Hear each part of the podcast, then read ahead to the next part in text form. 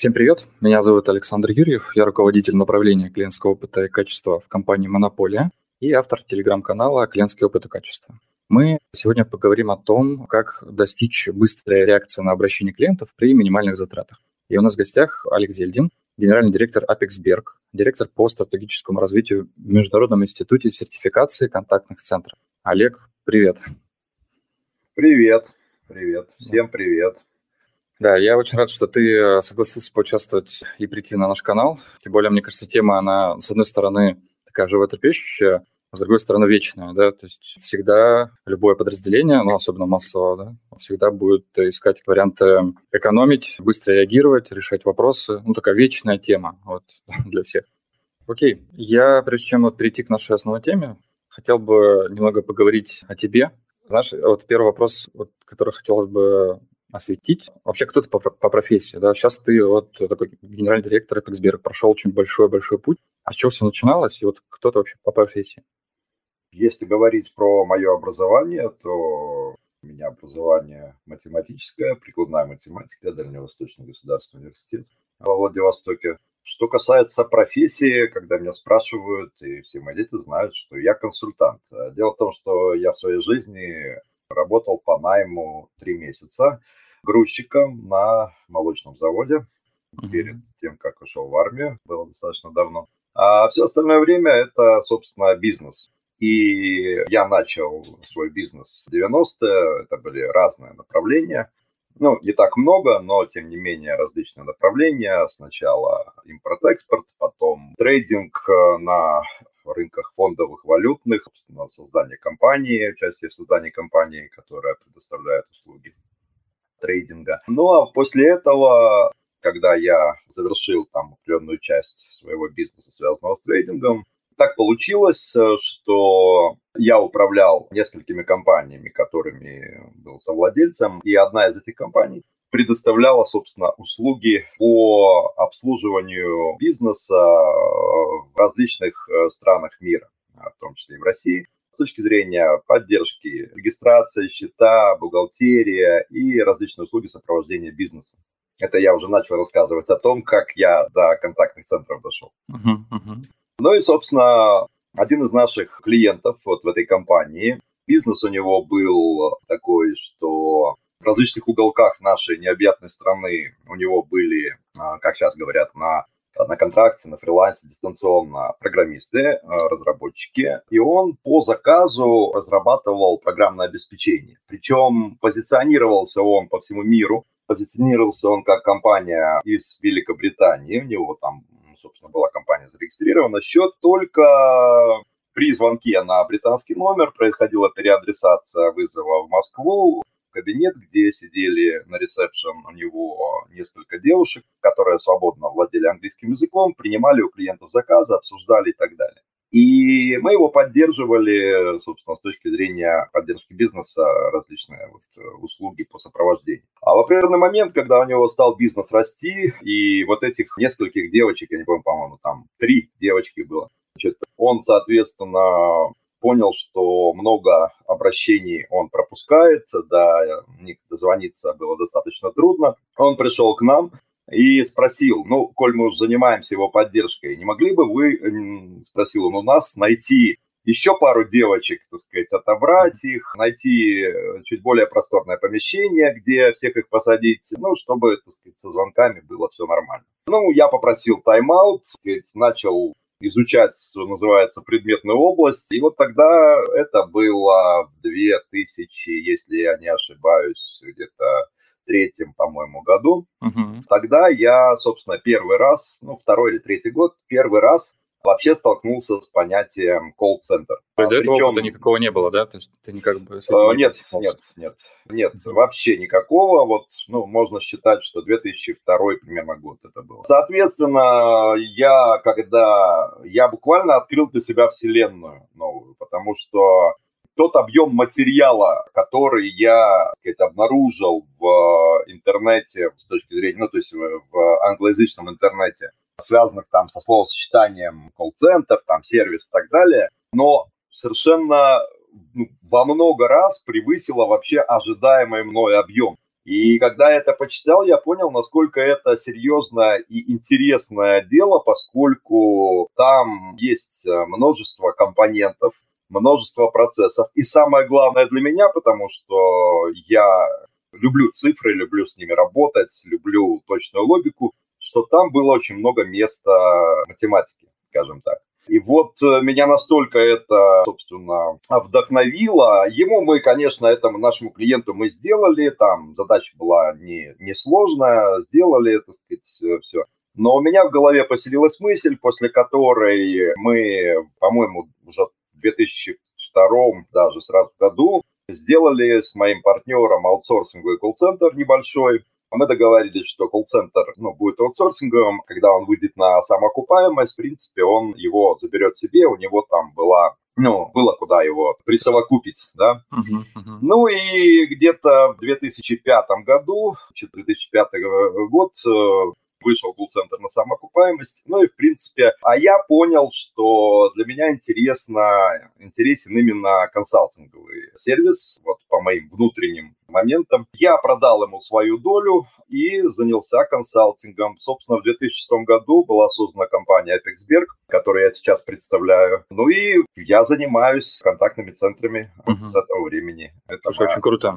Бизнес. Мы относительно недавно общались с твоим коллегой Юрием Мельниковым. Вот. Угу. И мне кажется, у него путь ну, такой а, относительно классический вот, в сравнении с с тобой, но он похож на мой тоже опыт, когда ты просто начинаешь там с какой-то базовой позиции, там, не знаю, с оператора, да, около колл-центровой, начинаешь там потихонечку куда-то вот вверх э, карабкаться. А вот у тебя прям, mm-hmm. ну, вот прям такой супер бизнесовый, да, вот прям колл-центр ты рассматривал как, э, ну, условно, некий кейс, да, который там должен был купиться. Да.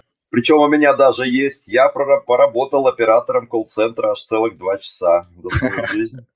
Да, потому что это вот уже в колл-центре, который мы создали, у нас был проект исходящий по опросу. Клиенту нужно было очень быстро набрать определенное количество людей. Мы это сделали, немножечко не набрали то столько, сколько нужно, поэтому я высадил в линию всех менеджеров и сам тоже сел. И вот два часа я поопрашивал клиентов. Ну, потом там на следующий день уже людей, так сказать, подтянули. Вот у меня такой-то опыт тоже есть.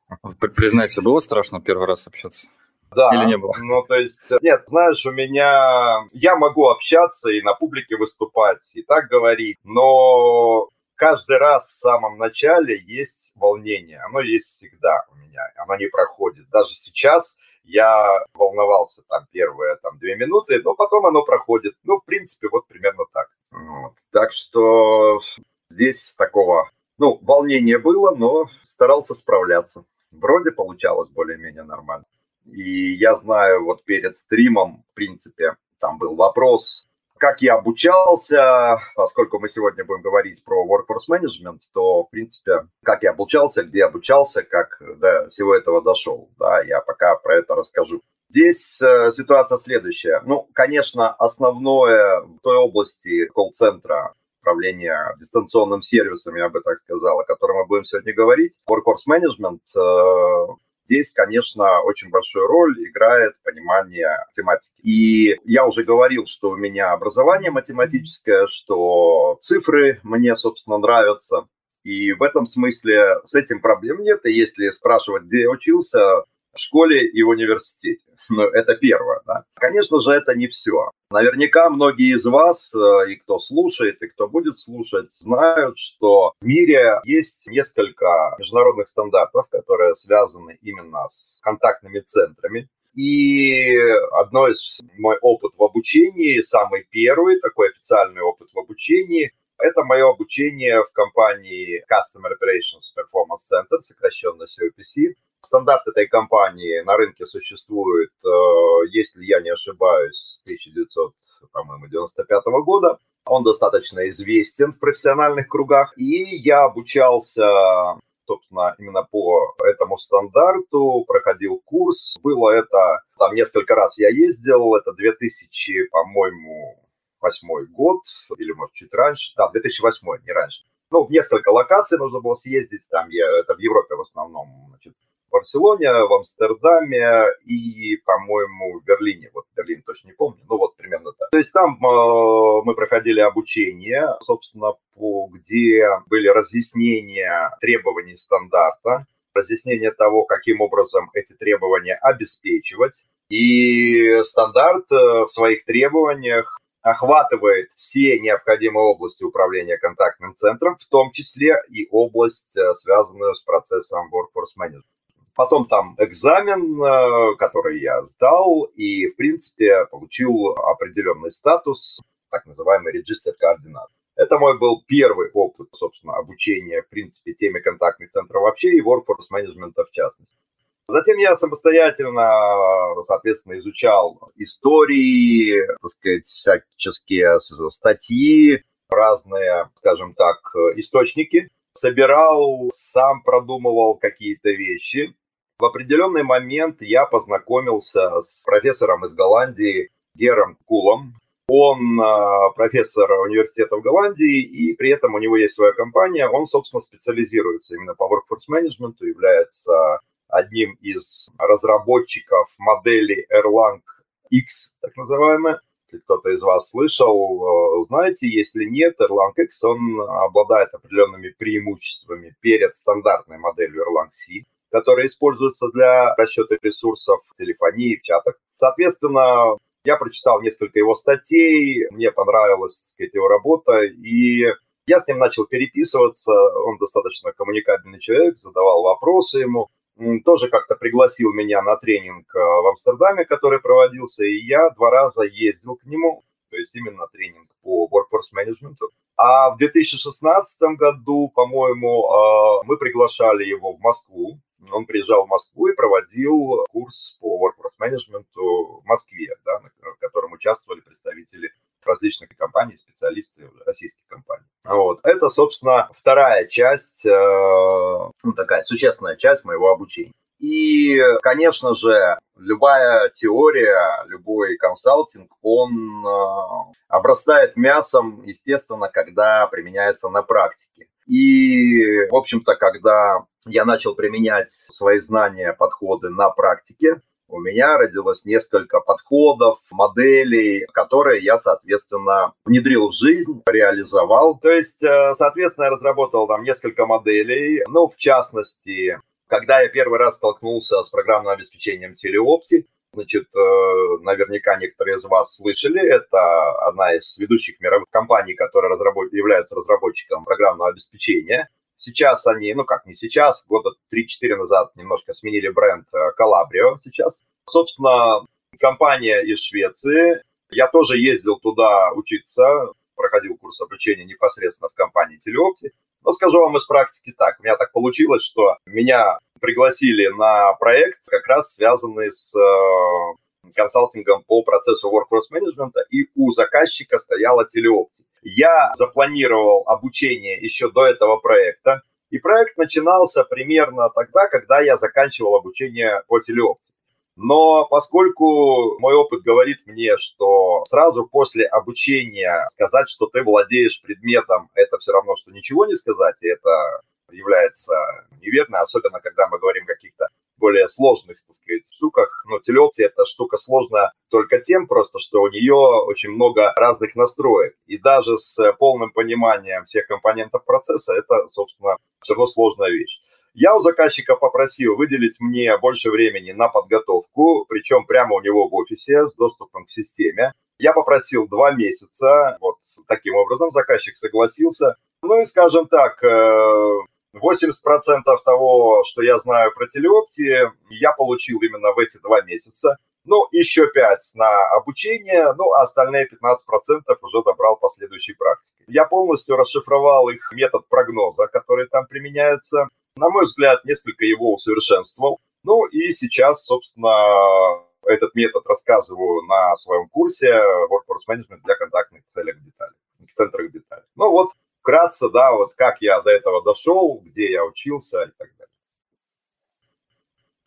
Ну что, давайте тогда поговорим по основам, да, так сказать, основной теме. Да, у нас тема сегодняшнего стрима заключается в том, как вынесено в заголовок, собственно, каким образом обеспечить своевременность ответа клиента при оптимальных затратах. Да? Конечно же, этот э, момент является, скажем так, очень важным в принципе, да, потому что здесь мы балансируем между клиентским опытом с точки зрения реакции на обращение, да, то есть ну, той частью, которая влияет на клиентский опыт, с одной стороны.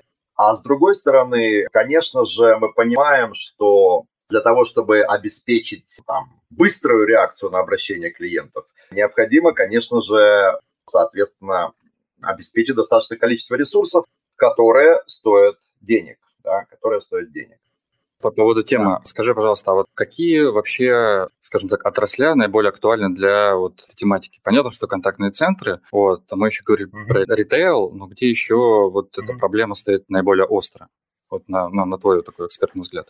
Значит, э, ну, смотрите, я больше, конечно, говорю о том, чем я занимаюсь, и uh-huh. на сегодняшний день практически все мои реальные проекты, вот именно консалтинговые, связаны именно с дистанционным обслуживанием клиентов. Это могут быть различные каналы коммуникации, это могут быть телефоны, это могут быть чаты, это могут быть обработка заявок через э, системы типа Helpdesk. Я знаю, я сам не занимался этими вопросами, но я знаю, что VFM применяется в ситуациях, где а, возникает необходимость обслуживать поступающие запросы определенными ресурсами. При этом, если в момент запроса на обслуживание или на, ну, любого, то есть запроса на действие обязательно должен быть ресурс, но его нет, запрос ставится в очередь.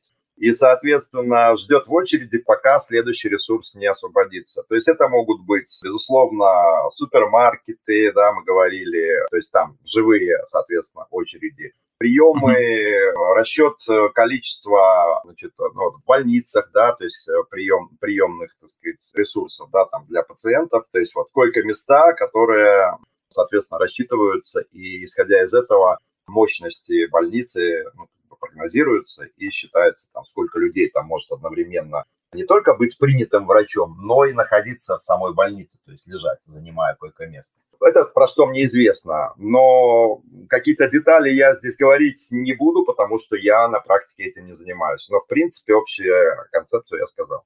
Угу. Если говорить, ну, мы сейчас говорим, наверное, уже про ВФМ конкретно, да? Из чего, ну, в целом состоит подход до этого процесса? Что, ну, какие ключевые там поинты, факторы, да, с чего mm-hmm. нужно начинать, чем заканчивать, как вообще процесс выглядит? Вот давай сначала такой общий такой. Скажем так, да, для начала, VFM – Workforce Management, собственно, дословно управление рабочей силой. Хочу заметить, не персоналом, а рабочей силой, ну, потому что управление персоналом – отдельная дисциплина, которая тоже есть в контактных центрах и в любом дистанционном обслуживании, вообще в любой компании. Поэтому мы называем это либо без перевода, либо еще можно назвать управление там, трудовыми ресурсами, workforce management. Собственно, сам процесс, сам процесс, он большой, он состоит из четырех крупных этапов. То есть и каждый этап требует э, своего внимания. Более того, э, на практике в больших контактных центрах, в больших организациях каждого этапа может заниматься отдельная группа специалистов. Какие это четыре этапа? Первый этап – это, собственно, прогнозирование нагрузки. То есть под нагрузкой, понимают, нагрузка состоит из двух элементов всегда. Это количество, ну, если говорим про сервисное сказать, предприятие, это количество обращений. И второй элемент, который влияет на нагрузку, это среднее время обработки обращения. А если быть вот прям совсем точным, с точки зрения именно процесса ВФМ, это среднее время занятия ресурса этим обращением, да, то есть сколько ресурс, который обязательно необходим для обработки обращений, значит, сколько времени он, собственно, на это тратит в среднем, на обработке обращений. То есть mm-hmm. это, собственно, прогноз. Безусловно, там есть масса нюансов, но на крупном уровне достаточно. Значит, следующий этап, то есть после того, как сделан прогноз, нам необходимо на основании прогноза рассчитать, а сколько этих самых ресурсов нам нужно обеспечить. Это, безусловно, важно, ну, каждый этап важен, и важность этапа расчета ресурсов заключается в том, что нам, мы решаем бюджетные вопросы, мы решаем, сколько нам нужно денег для того, чтобы обеспечить, собственно, как раз именно то время реакции обращения, на обращение клиентов, которое нам необходимо с точки зрения бизнеса и обеспечения нужного клиентского опыта. Здесь mm-hmm. обычно, конечно, возникает вопрос, да, а какое время да, нужно обеспечить, соответственно. Но, скажем так, вот этот вопрос, строго говоря, выходит за рамки ВФМ процесса, потому что это отдельный анализ, связанный с анализом, собственно, опросами клиентов, клиентский опыт, анализ конкурентов и так далее, которые в итоге сводятся к тому, что устанавливаются определенные целевые значения специальных метрик, которые определяют требуемую скорость реакции на обращение клиентов, и эти цифры являются входными данными в э, моделях расчета ресурсов. Да? То есть вот под целевое время реакции, скажем так, мы считаем, сколько нам должно быть ресурсов. Это второй этап. Третий этап. Поскольку клиенты не только в контактные центры, но и во многие другие организации обращаются на протяжении, ну, скажем так, где-то это вообще круглосуточно 24 на 7. Где-то этот, хотя только рабочий день, но все равно там, сказать, не одномоментно. Они обращаются и, как показывает практика, и что следует из очевидной природы вещей, интенсивность этих обращений, она, соответственно, различна. Ну, понятно, что ночью люди звонят меньше, выходные могут звонить меньше, или наоборот больше, если вы занимаетесь организацией там, праздничных мероприятий и так далее. Да? И поэтому вот эта нагрузка, которую мы прогнозировали, она у нас распределена неравномерно ни по дням, ни по часам внутри дня, скажем так. Поэтому для того, чтобы наши ресурсы, которые мы посчитали в целом, еще и корректно распределить, то есть определить, э, когда выходные, когда э, планировать отпуска, то, что мы можем планировать,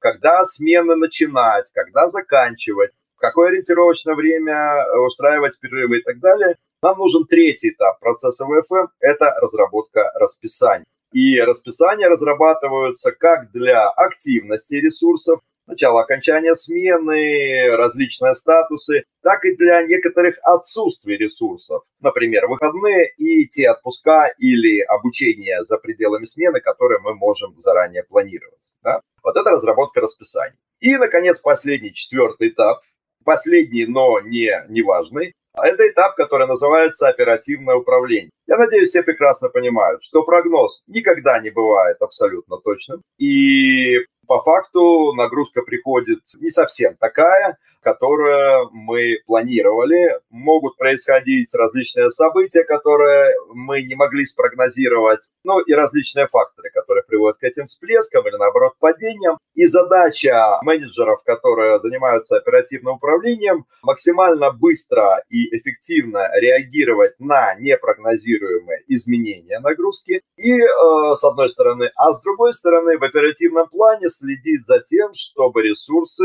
естественно, мы говорим о живых ресурсах в данном случае, соблюдали то расписание, которое является актуальным, потому что само расписание, естественно, в оперативном режиме тоже может изменяться. Ну, вот четыре этапа.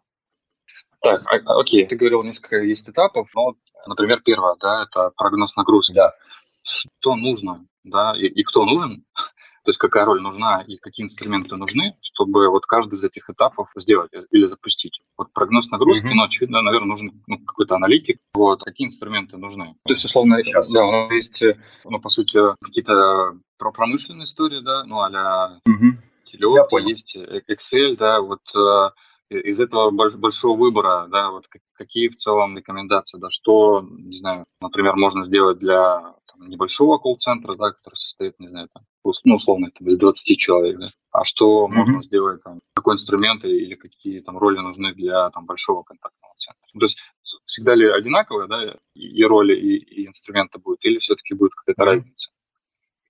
Я понял, я понял. Ну, смотрите, Какая ситуация? Давайте начнем с вопроса, который наверняка многих волнует. Э, сравнение Excel, ну, так сказать, с остальными, да, ну, с промышленными системами. Ну, момент первый. Я, будучи на одном из обучений в COPC, это как раз было в Штатах, в Денвере, этот вопрос э, задали, собственно, представителю компании, который нас обучал. То есть, как они вообще считают, да, может ли Excel заменить промышленную систему? Ответ был такой. Значит, в Малайзии, да, в Малайзии есть контактный центр Convergys. Convergys – это один из крупнейших мировых аутсорсинговых контактных центров. Значит, э, он рассказывал о том, что вот конкретная площадка, здесь это можно назвать площадкой, потому что он говорил, что это пять этажей, на которых сидят операторы, ну, то есть там порядка пяти тысяч рабочих мест. Значит, э, у них, э, он сказал, что все реализовано на Excel. Единственный момент, конечно же, я обязательно хочу это пояснить, что здесь речь идет об Excel, который э, проработан, по которому написаны все инструкции, сделана необходимая защита значит, от изменений да, то есть который в итоге превращен э, в самое настоящее приложение с необходимыми, соответственно, доступами, там, необходимыми коннектами и так далее, да. Uh-huh. То есть, э, более того, находясь как-то ну, на одной из выставок европейских, я видел компанию, которая именно говорит, что на базе Excel они сделали разработку и так далее, ну, которую, соответственно, там, продают за деньги. А, вот. Поэтому, в принципе, да. У меня, кстати, как-то на одном из курсов были люди, именно разработчики, ну, они сразу сказали, то есть из одной из компаний наших российских, что мы разработчики, что они разрабатывают свою систему для workforce management, и пришли они на курс для того, чтобы понять алгоритмы, да, то есть я вот рассказываю определенные алгоритмы, в том числе алгоритмы прогноза. Мы, конечно, рассматриваем все в Excel только потому, что там легче объяснить, но это такая общая используемая программа. Вот они пришли для этого, они сразу сказали, мы разрабатываем свою систему, нам нужны алгоритмы, мы увидим формулы в Excel, и потом мы их реализуем у себя. Да? Вот uh-huh, uh-huh. это первый момент. Поэтому, в принципе, ну, там, скажем так, цифры достаточно понятные алгоритмы, конечно же, ну, понятные, то есть когда люди понимают процесс. Да, кстати, у меня была еще такая практика. Компания, планировавшая установить промышленную VFM-систему, сначала прошли у меня курс для того, чтобы понять сам процесс, после чего они там ДЗ определенным образом корректировали, то есть понимая сам процесс, то есть понимали, на что им нужно обратить внимание. Да? Вот. Uh-huh. Очень важный момент, который, ну, скажем так, на который обязательно надо обратить внимание при использовании VFM-системы, это, конечно же, наличие коммуникации с операторами контактного центра. То есть это вопрос публикации расписаний, возможности изменения расписания операторами, возможности обмена сменами, возможности автоматизации этого процесса. Да? То есть эти моменты стоят немножко как бы в стороне от всех процессов, да, о которых я говорил. Но это очень важный момент, потому что процесс ВФМ, он еще оказывает влияние на самих людей, может очень сильно их демотивировать, потому что наши исследования говорят о том, что одной из основных причин недовольства сотрудниками контактных центров условиями своего труда является проблемы с расписанием, которое часто меняется, часто вызывает работать во внеурочное время, меняют все вплоть до графика отпусков. И, конечно же, это очень неудобно для людей. Правильно поставленный процесс ВФМ, конечно же, снижает. Я не говорю, что он совершенно устраняет эти проблемы. Это все-таки реальность контактных центров. Но, тем не менее, он их может снижать. Есть еще один момент. Есть такое понятие в контактном центре неудобная смена. Да? Ну, условно, смена, которая начинается э, где-нибудь после 11 вечера там, и заканчивается где-нибудь до 6 утра, ну, как бы такие вот смены. Ну, когда как-то вот на улице э, вот э, совсем как-то, ну, время такое не очень удобное. И понятно, для некоторых людей это наоборот прикольно, но все-таки для большинства нет. И без этих смен обойтись, к сожалению, нельзя, если вы работаете круглосуточно. Поэтому стоит вопрос о некотором, очередности, равномерности распределения этих смен. Вот, соответственно, ситуация такая. Смотри, да, получается, что та система, о которой мы говорим, ну, если она промышленная, там понятно, что помимо того, чтобы считать прогноз, то есть, на, на, наверное, самое важное, это чтобы были зафиксированы все активности, да, там, допустим, оператор, если мы говорим про колл-центр. Да, есть, э, конечно же. Он, то есть, э, промышленная а. Да, я понял, промышленная система, равно как и система продвинутого Excel при нужных коннекторах, фиксирует э, статусы так называемых операторов в реальном режиме времени которые можно затем анализировать. Но я могу сказать так, по крайней мере из того, что мне известно. Вообще фиксация статусов занимает, основная задача это не VFM-системы, а системы управления нагрузкой. То есть это ACD, там станция телефонная, либо система управления чатами, либо система управления Lima. Eu то есть так называемые производственные системы. Но VFM-системы все промышленные, у них как раз прописаны так называемые интеграционные таблицы, которые при инсталляции связывают те сигналы, собственно, те следы цифровые, которые к нам приходят из всех систем, которые уже есть в контактном центре, ну, без них просто контактный центр работать не будет, да, они интегрируются и, собственно, в систему э, вот эта история поступает, которая, в частности, позволяет делать еще один этап, ну, а все этапы позволяют делать система, но вот этап оперативного управления, когда в реальном режиме времени мы видим, соответственно, ситуацию с нагрузкой, ресурсами, метриками доступности и можем, так сказать, э, принимать оперативные решения. Давай сейчас э, я на всякий случай напомню, что наши слушатели могут э, задать вопрос. Mm-hmm. Для этого mm-hmm. можно написать свой вопрос в чате, вот, или поднять руку, вот, и задать вопрос голосом в нашем голосовом чате. Вот, я вижу, что скопилось достаточно приличное количество вопросов. Я mm-hmm. предлагаю на них сейчас ответить, наверное, и двинуться да. дальше. Так, вот, Светлана, Олег, расскажите, пожалуйста, о самом большом вызове, с которым вы столкнулись в своей профессиональной жизни, в работе в консалтинге контактного центра. Классный вопрос, конечно. Но самом большом вызове с точки зрения процесса ВФМ или вообще, потому что ну, не только ВФМ. Ну давайте, коль у нас тема ВФМ сегодня, я буду именно говорить про это. Значит, для меня самый большой вызов э, в консалтинге, пока ничто его не переплюнуло по проблеме, это отсутствие корректных данных у заказчика. Ну, то есть э, мне нужно, понимаете, я делаю выводы исключительно из данных. И прежде чем данные анализировать, я их должен собрать, получить. Но этого тоже мало. Данные должны быть корректными. То есть они должны корректно считать то, о чем, собственно, мы говорим. То есть если мы говорим о времени реакции, первой реакции там, оператора на запрос в чате, то это должно быть именно время, когда оператор отправил первый ответ клиенту, а не когда чат был распределен из очереди на оператора и так далее. Да? И, к сожалению, ну, скажем так, вот в тех проблемных проектах, да, вот на этом возникают очень большие сложности, потому что когда я получаю данные и начинаю их проверять, вылезают достаточно большие проблемы несостыковок. Начинаем проверять заказчиком, оказывается, что данные все-таки не совсем такие, как должны быть. Ну и, собственно, тогда в этом случае мы даем заказчику вот досконально те поля в базе, которые должны у него быть, и он уже привлекает э, либо разработчиков той системы, которой он пользуется, либо своих разработчиков, если там какие-то самописные вещи, для того, чтобы именно в том виде, в котором нужно, эти поля вытащить, для того, чтобы рассчитать необходимые цифры и метрики. А после этого мы уже делаем анализ, потому что с точки зрения VFM как бы относительно небольшая часть. Это проверка того, как именно люди работают в процессе и что там можно улучшить, чтобы оптимизировать соотношение ресурсов и, собственно, нагрузки для того, чтобы клиентам быстро отвечать. А вторая часть, которая гораздо больше по объему и дает гораздо больше, ну, скажем так, э, инсайдов, это анализ фактических данных, где мы видим проблемы, можем их приоритизировать, в том числе с точки зрения соотношения затрат которые нужны, чтобы устранить эту проблему, и экономического эффекта, который будет, если эту проблему устранить. Вот так я бы ответил на этот вопрос. Окей, спасибо. Так, еще есть э, несколько вопросов от Марины. Да.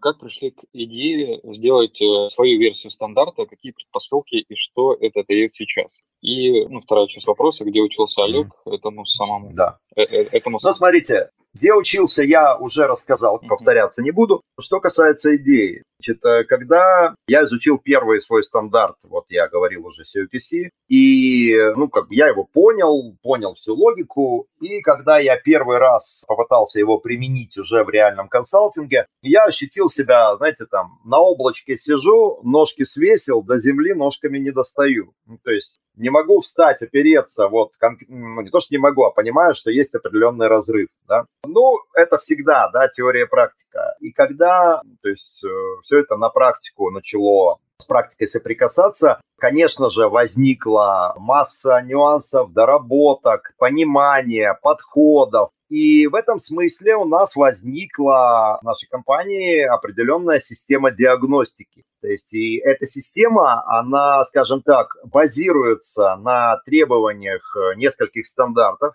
а также нашим, наших собственных знаниях и опыте, которые, к которым мы пришли, когда, собственно, на практике работали. Теперь, что касается свой стандарта. Ну, смотрите, здесь э, все достаточно просто. Да? Есть два стандарта, которые мы разрабатывали и которые сейчас действуют. Значит, если говорить по времени, есть профессиональный стандарт, российский профессиональный стандарт для сотрудников по дистанционному обслуживанию. То есть этот стандарт утвержден в 2018 году Министерством э, по труду. То есть есть его официальный текст, потом могу скинуть там Александру ссылочку, значит, ну, его там можно даже найти на сайте Министерства труда, есть его номер и так далее. Да? Значит, э, этот стандарт про что? Он как раз про то, чего, на мой взгляд, очень недостаточно в тех международных стандартах, о которых я говорил. Там мы подробно расписали именно требования к знаниям, умениям и навыкам сотрудников, которые обеспечивают управление контактным центром, а также операторов контактного центра. В стандартах это достаточно небольшие очень кусочки и далеко не по всем мы раз, разобрали, ну, в смысле, описали требования для трех типов операторов, то есть операторы на сервисе, операторы на продажах и операторы на техподдержке. Для специалистов, аналитиков, для ВФМ-специалистов, для контролеров качества, для руководителей контактного центра. То есть они расписаны в том ну, формате, согласно требованиям Минтруда, что это дало? Это дало, во-первых, что профессии, связанные с контактными центрами в России, стали официальными, то есть они получили соответствующие коды. Соответственно, через определенное время говорят, что соответствовать этим стандартам должны будут быть обязаны как минимум государственные структуры, соответственно. Ну, а для всех остальных, да, это, скажем так, на мой взгляд, очень хорошая может использоваться как определенное руководство для составления функциональных требований, написания должностных инструкций, требований к подбору людей на различные должности. Это что касается профессионального стандарта. То есть к нам в Национальную ассоциацию контактных центров пришли люди из Министерства труда, из определенного там комитета, спросили, можем ли мы разработать такой стандарт. Собственно, мы сказали, что можем, что мы и сделали. И мы использовали там все лучшее, что есть в международных стандартах, наши знания, опыт. Э, ну вот мы писали его сами, я сам писал там часть про ВФМ и так далее. А mm-hmm. вторая история со э, стандартом, это стандарт, который появился буквально, по-моему, в мае этого года. Это российский стандарт именно по управлению контактными центрами, где изложены требования к системе управления контактными центрами. Каким образом появился этот стандарт? Скажем так, сейчас в России очень актуальна тема импортозамещения. И наша компания является, ну, скажем так, можно сказать, являлась да, официальным представителем Европейского органа по сертификации. И мы сертифицировали контактные центры по стандарту ISO. Так сказать, нам было предоставлено право самостоятельно проводить аудит, а на основании этого аудита уже выдавался стандарт э, Европейским органам по сертификации. Но когда были, соответственно, введены санкции, там ребята нам позвонили, сказали, ребята, извините, мы не, не можем сейчас с вами работать, делать. Так ну, мы отложили эту всю историю до лучшего времени. Ну, а сами достаточно быстро, то есть, ну, вот э, в мае у нас уже был зарегистрирован российский стандарт, в котором мы, опять же, взяли все из стандарта, по которому, собственно, мы знаем, как уже проводить аудит. И сейчас наши клиенты, которые продолжают поддерживать сертификацию, они уже получают российский стандарт. Ну и все новые клиенты из России также получают российский стандарт. Клиенты не из России, потому что у нас есть клиенты из э, Беларуси, из Казахстана, из Азербайджана. А эти клиенты, желающие получить европейский сертификат, э, в скором времени также его получат в силу того, что мы делаем там определенную кампанию также за пределами России. Вот. То есть, если говорить про Россию, мы, на мой взгляд, полностью и качественно, самое главное, что немаловажно, провели импортозамещение вот в своей части те же аудиторы, тот же опыт и э, требования нового стандарта не хуже, чем были раньше. Вот mm-hmm. так, это просто да. Слушай, Олег, а вот скажи, пожалуйста, а не думали о том, чтобы сделать, ну, не знаю, а там такой ГОСТ, ГОСТовский продвинутый и, ну, по сути, переписать CUPC? Ну, CPC, он же гораздо плотнее, да, по требованиям, чем вот ISO. Значит, э, вот здесь палка о двух концах. Стандарт, который плотнее по требованиям, безусловно, является на больше вопросов отвечает конкретно, да. Но стандарт, который является, ну, скажем так, более обобщенным, что можно сказать про ISO, он задает основные моменты, но снижает определенные риски, что нужно выполнять вот именно такое, соответственно, требование. Но при этом я сразу хочу сказать, что я считаю стандарт CPC очень продвинутым, реально, который, соответственно, может быть использован. Что касается конкретной ситуации, почему сделали именно это, ну, во-первых, потому что наш опыт, мы работаем, э, работали по ISO, да, то есть нам не нужно там какие-то дополнительно тратить время, хотя мы COPC используем в нашей диагностике. А во-вторых, если говорить про ГОСТ скажем так, вот э, так, ну, такого уровня, там гораздо больше времени потребуется, чтобы его внедрить. Поэтому э, сейчас э, мы достаточно быстро, скажем так, заменили тот сервис, который был с точки зрения сертификации практически на 100%. То есть разница только в том, что на бумаге, которые получают наши клиенты, сейчас идет российский стандарт. Вот единственная разница. Mm-hmm. Все остальные требования, они, соответственно, такие же. Что касается использования требований COPC, у нас есть отдельная услуга, это диагностика. Вот там мы используем все требования COPC именно. То есть э, в этом смысле проверка по требованиям COPC у нас в наших услугах тоже есть. Просто иногда компании не хочет идти так глубоко, им нужно некое подтверждение документальное определенного соответствия. Есть компания, которая хочет идти глубже, ей документальное соответствие – это один вопрос, ей важно, важно именно проработать там угу. какие-то определенные вопросы. Тут да, окей. на выбор. Спасибо. У нас еще два таких плотных вопроса от э, Михаила Жучкова. Давай а я вижу. начнем. Да. Так, mm первое. Какие наиболее эффективные инструменты для работы с пиковыми нагрузками в дистанционных каналах с точки зрения компании и клиента?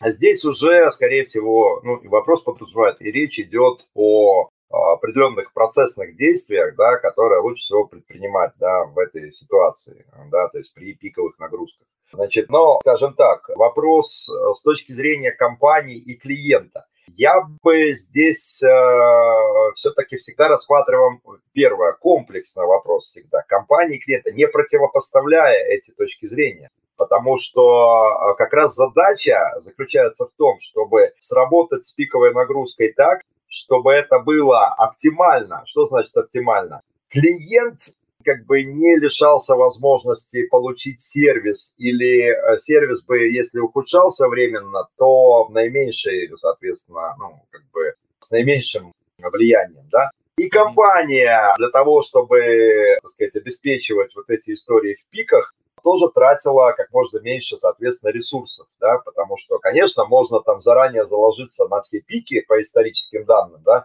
но тогда ресурсов реально будет больше все-таки, чем нужно. Ну, из того, что я знаю, что сейчас могу вспомнить и сказать, да, значит, э, ну, во-первых, пока не касаюсь каких-то автоматизированных историй, вещи базовые. В пиковой нагрузке необходимо э, достаточно быстро нарастить ресурс. Этот ресурс нужно откуда-то брать, соответственно. Значит, э, здесь э, компания применяет, применяет такие ситуации, когда на операторов обучают, то есть у них есть основные скиллы, на которых они работают, и, соответственно, обучают их э, дополнительным скиллам, которые в основное время не задействуются, но когда есть на одном из направлений пиковая нагрузка, на другом позволяет, то есть операторов достаточно быстро подключают к новым скиллам, тем самым не изменяя там количество ресурсов, одномоментно, соответственно, увеличивают их на том направлении, которое нужно.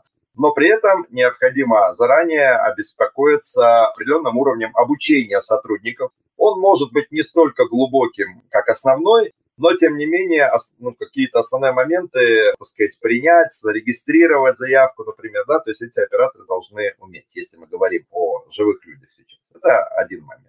Второй момент, значит, э, возможности по переливам нагрузки больше имеют компании, которые взаимодействуют с аутсорсинговыми контактными центрами. Значит, эти компании изначально в договор закладывают э, ситуации с пиковыми нагрузками, поскольку аутсорсинг, э, как правило, это достаточно большая организация, которая может достаточно быстро тоже определить ресурс и подтянуть их это одна из их профессиональных, э, должно быть, профессиональных качеств. То есть такие моменты оговариваются, компания платит э, именно за то, что обработали сверх нормы, естественно, дополнительно, но при правильно составленном договоре это достаточно гибкая история, да, сколько там сверх обработали, за сколько заплатили. Да. Значит, э, следующие ситуации, опять же говорю, пока про базовые, там, без каких-то автоматизированных историй.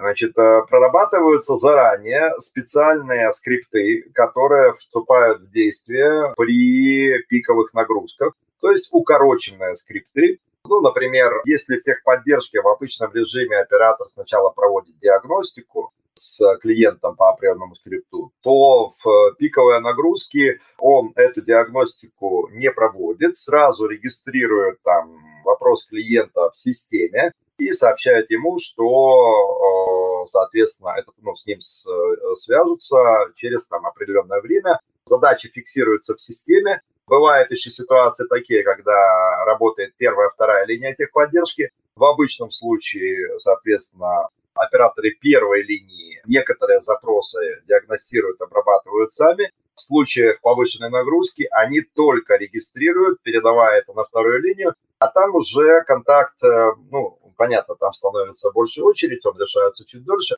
но, по крайней мере, принимается запрос от клиента, да, то есть такая ситуация.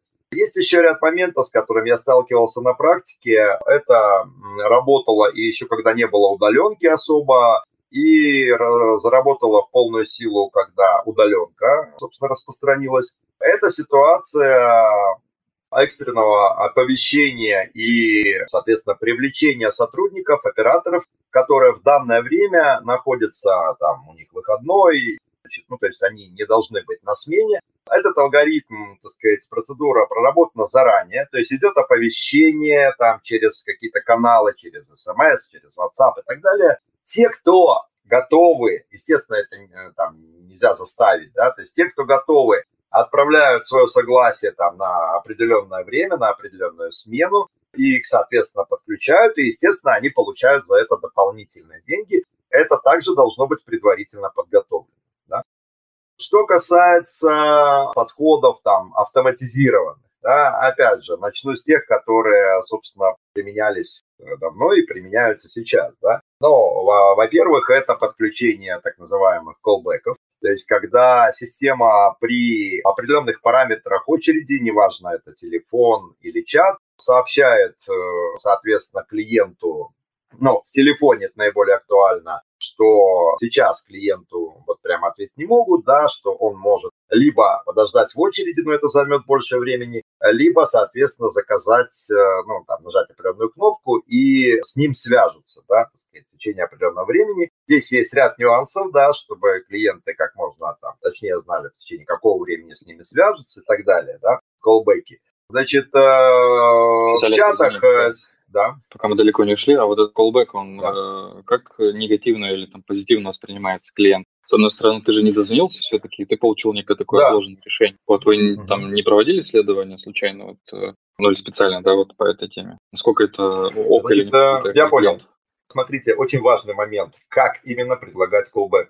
На эту тему даже в последней версии стандарта COPC подробно прописано, что callback предлагается как выбор не как от клиента, они спрашивают на callback. То есть клиенту говорят, вы либо выбираете ожидать дальше в очереди, либо mm-hmm. можете заказать callback. Поэтому mm-hmm. вот если так, то, соответственно, здесь проблем нет. Клиент сам выбирает, да. Значит, если не так, ну, скажем так, э, во-первых, есть масса требований в стандарте, которые подведут под монастырь, контактный центр, который насильно клиентов callback уводит. И у меня буквально вот, э, я не знаю, неделю назад мне один из моих заказчиков, значит, э, прислал вопрос как раз вот с такой ситуацией. У них как раз callback был вот именно такой, который насильный такой.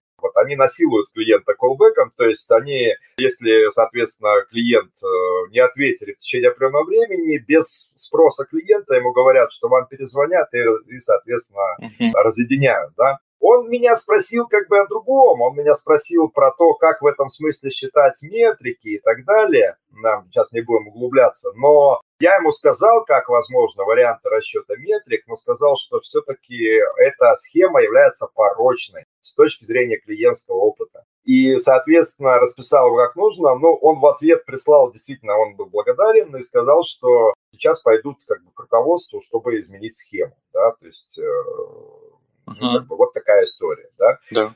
Поэтому, понимаете, любые ситуации, когда вы пренебрегаете требованиям, ну, как бы пренебрегаете клиентам, то, ну, это уже не сервис. Понимаете, я всегда говорю, ребят, всегда можно очень просто снизить затраты. Оставьте в вашем колл-центре четырех человек. Между ними вы распределите сутки, каждый раз будет один на линии. Ну, если еще в туалет им отойти, ну, хорошо, 8 человек. Даже если у вас сейчас 500 человек, оставьте 8 человек. У вас всегда кто-то будет на линии, да? Значит, ну, понятно, что клиенты дозвониться не смогут. Но зато представьте, сколько вы сэкономите. Понимаете, тут, э, ну, вот, э, момент баланса. Поэтому Согласен. любые истории, связанные с действиями роботов, Смотрите, что касается роботов, да, их можно тоже программировать, что в ситуации с пиковой нагрузки робот будет удерживать клиента на себе чуть дольше, чем обычно. Но здесь всегда тоже нужно находить баланс, потому что клиентам станет, ну, это очень быстро становится заметно, когда робот входит э, в петлю, неважно, она осознанная, ну, запрограммированная, либо там какой-то сбой произошел. Я вот э, в Фейсбуке там недельки 3-4 назад э, скинул там скрин своего чата с поддержкой э, компании Kiwi, да, так сказать, когда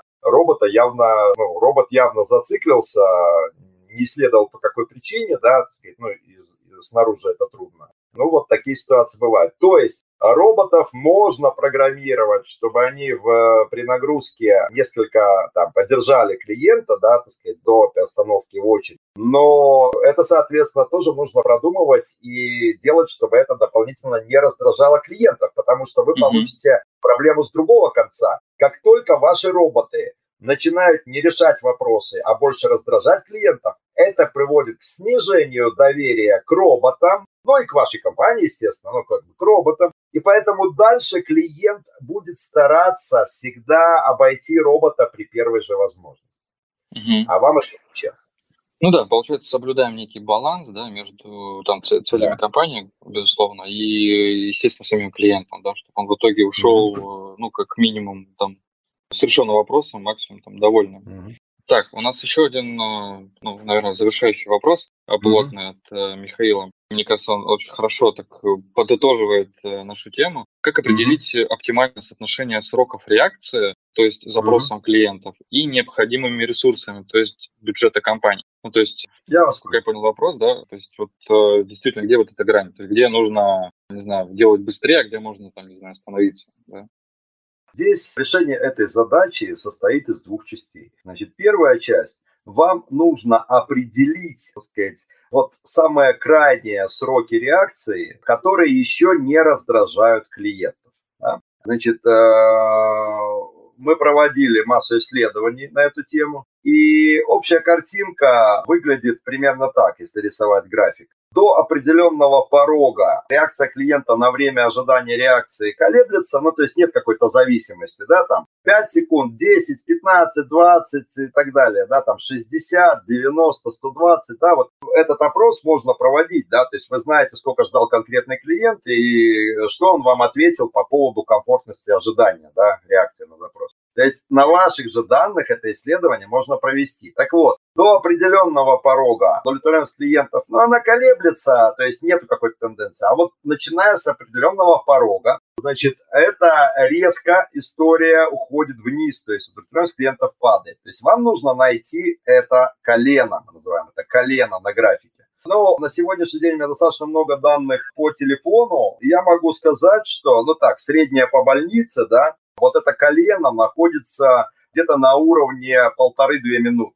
То есть ожидания очереди. То есть, еще раз, это средняя по больнице, понятно, что здесь надо смотреть mm-hmm. от разных ситуаций. И еще очень важно, если вы все время отвечали клиенту через 10 секунд, конечно, для клиента вашей компании это колено несколько меньше, мягко говоря, да. Значит, э, вторая линия, здесь точно так же эта история исследуется. Вторая линия может по-разному работать с клиентами. Может решение вопроса переводиться на вторую линию вместе с клиентом, ну, то есть перевод звонка, чата и так далее, да. И из моей практики, опять же, если клиентов предупредить, они готовы ждать, они готовы ждать э, несколько больше, они как бы на это настроены, особенно если их предупредить. Да. Если мы говорим о том, что вопрос клиента э, регистрируется в виде заявки и решается там, может быть, несколько часов или даже дней, здесь э, больше, скажем так, играет роль не сколько время, которое вы будете это делать, ну и, соответственно, вот, исследовать там, сколько клиенту хорошо, нехорошо, а сколько сначала понимания, какие у вас есть возможности в этом, да, также неплохо исследовать конкурентов, то есть нужно формировать, здесь управление идет клиентскими ожиданиями.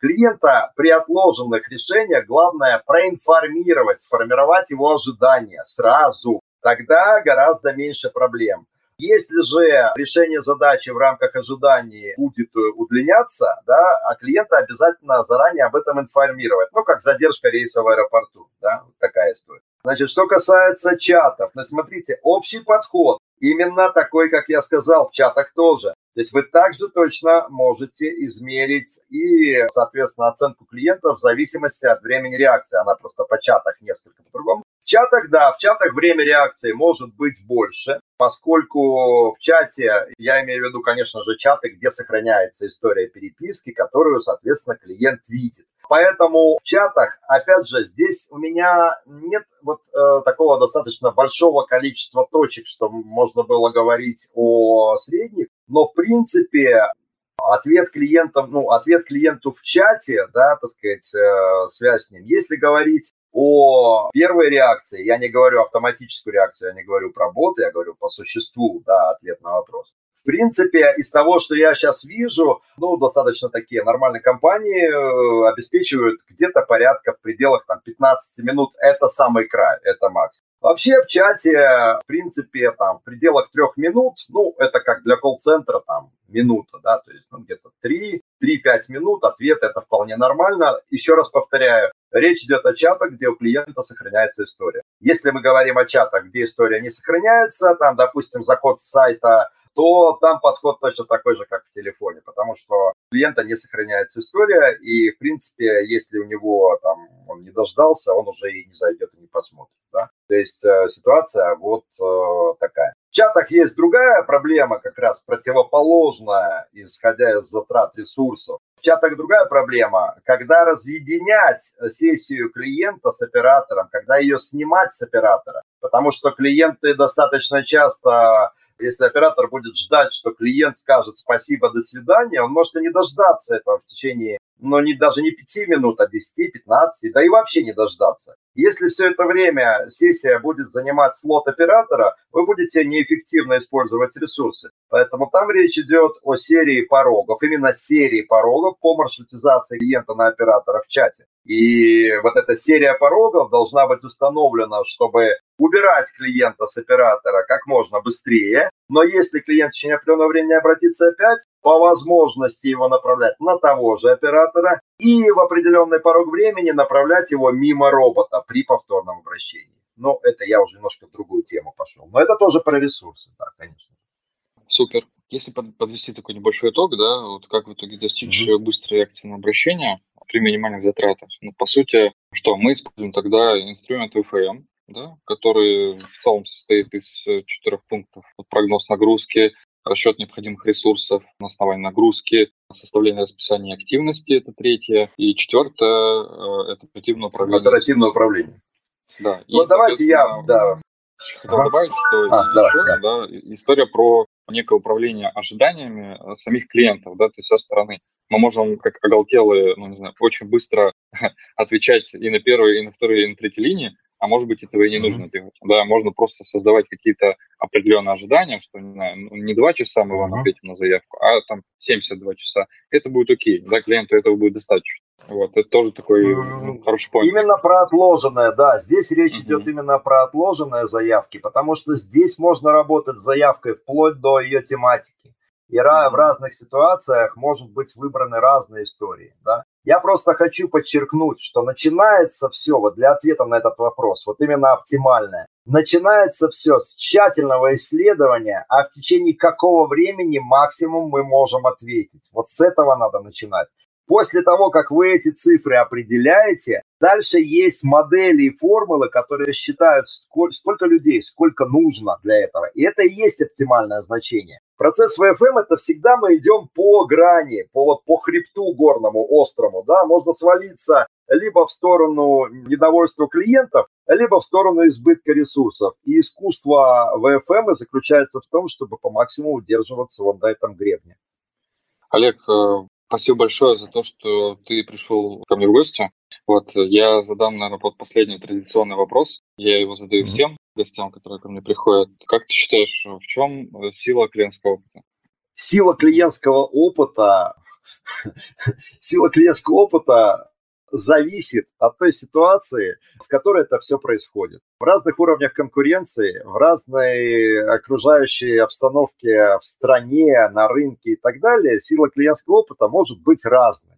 Но я считаю, что те компании, которые обеспечивают сервис, должны к клиентскому опыту относиться с точки зрения того, что они обслуживают людей, Понимаете, вы можете использовать в обслуживании роботов, но обслуживаете вы всегда людей. И если в вашей парадигме, вашей компании установлено, что к людям надо относиться как к людям, тогда у вас не будет вопросов по силе клиентского опыта. Тогда для вас это мерило того, что вы к людям хотите относиться как к людям. Ну или если это непонятно, хотите относиться так, как вы хотели бы, чтобы относились к вам, когда вы будете клиентом любой компании.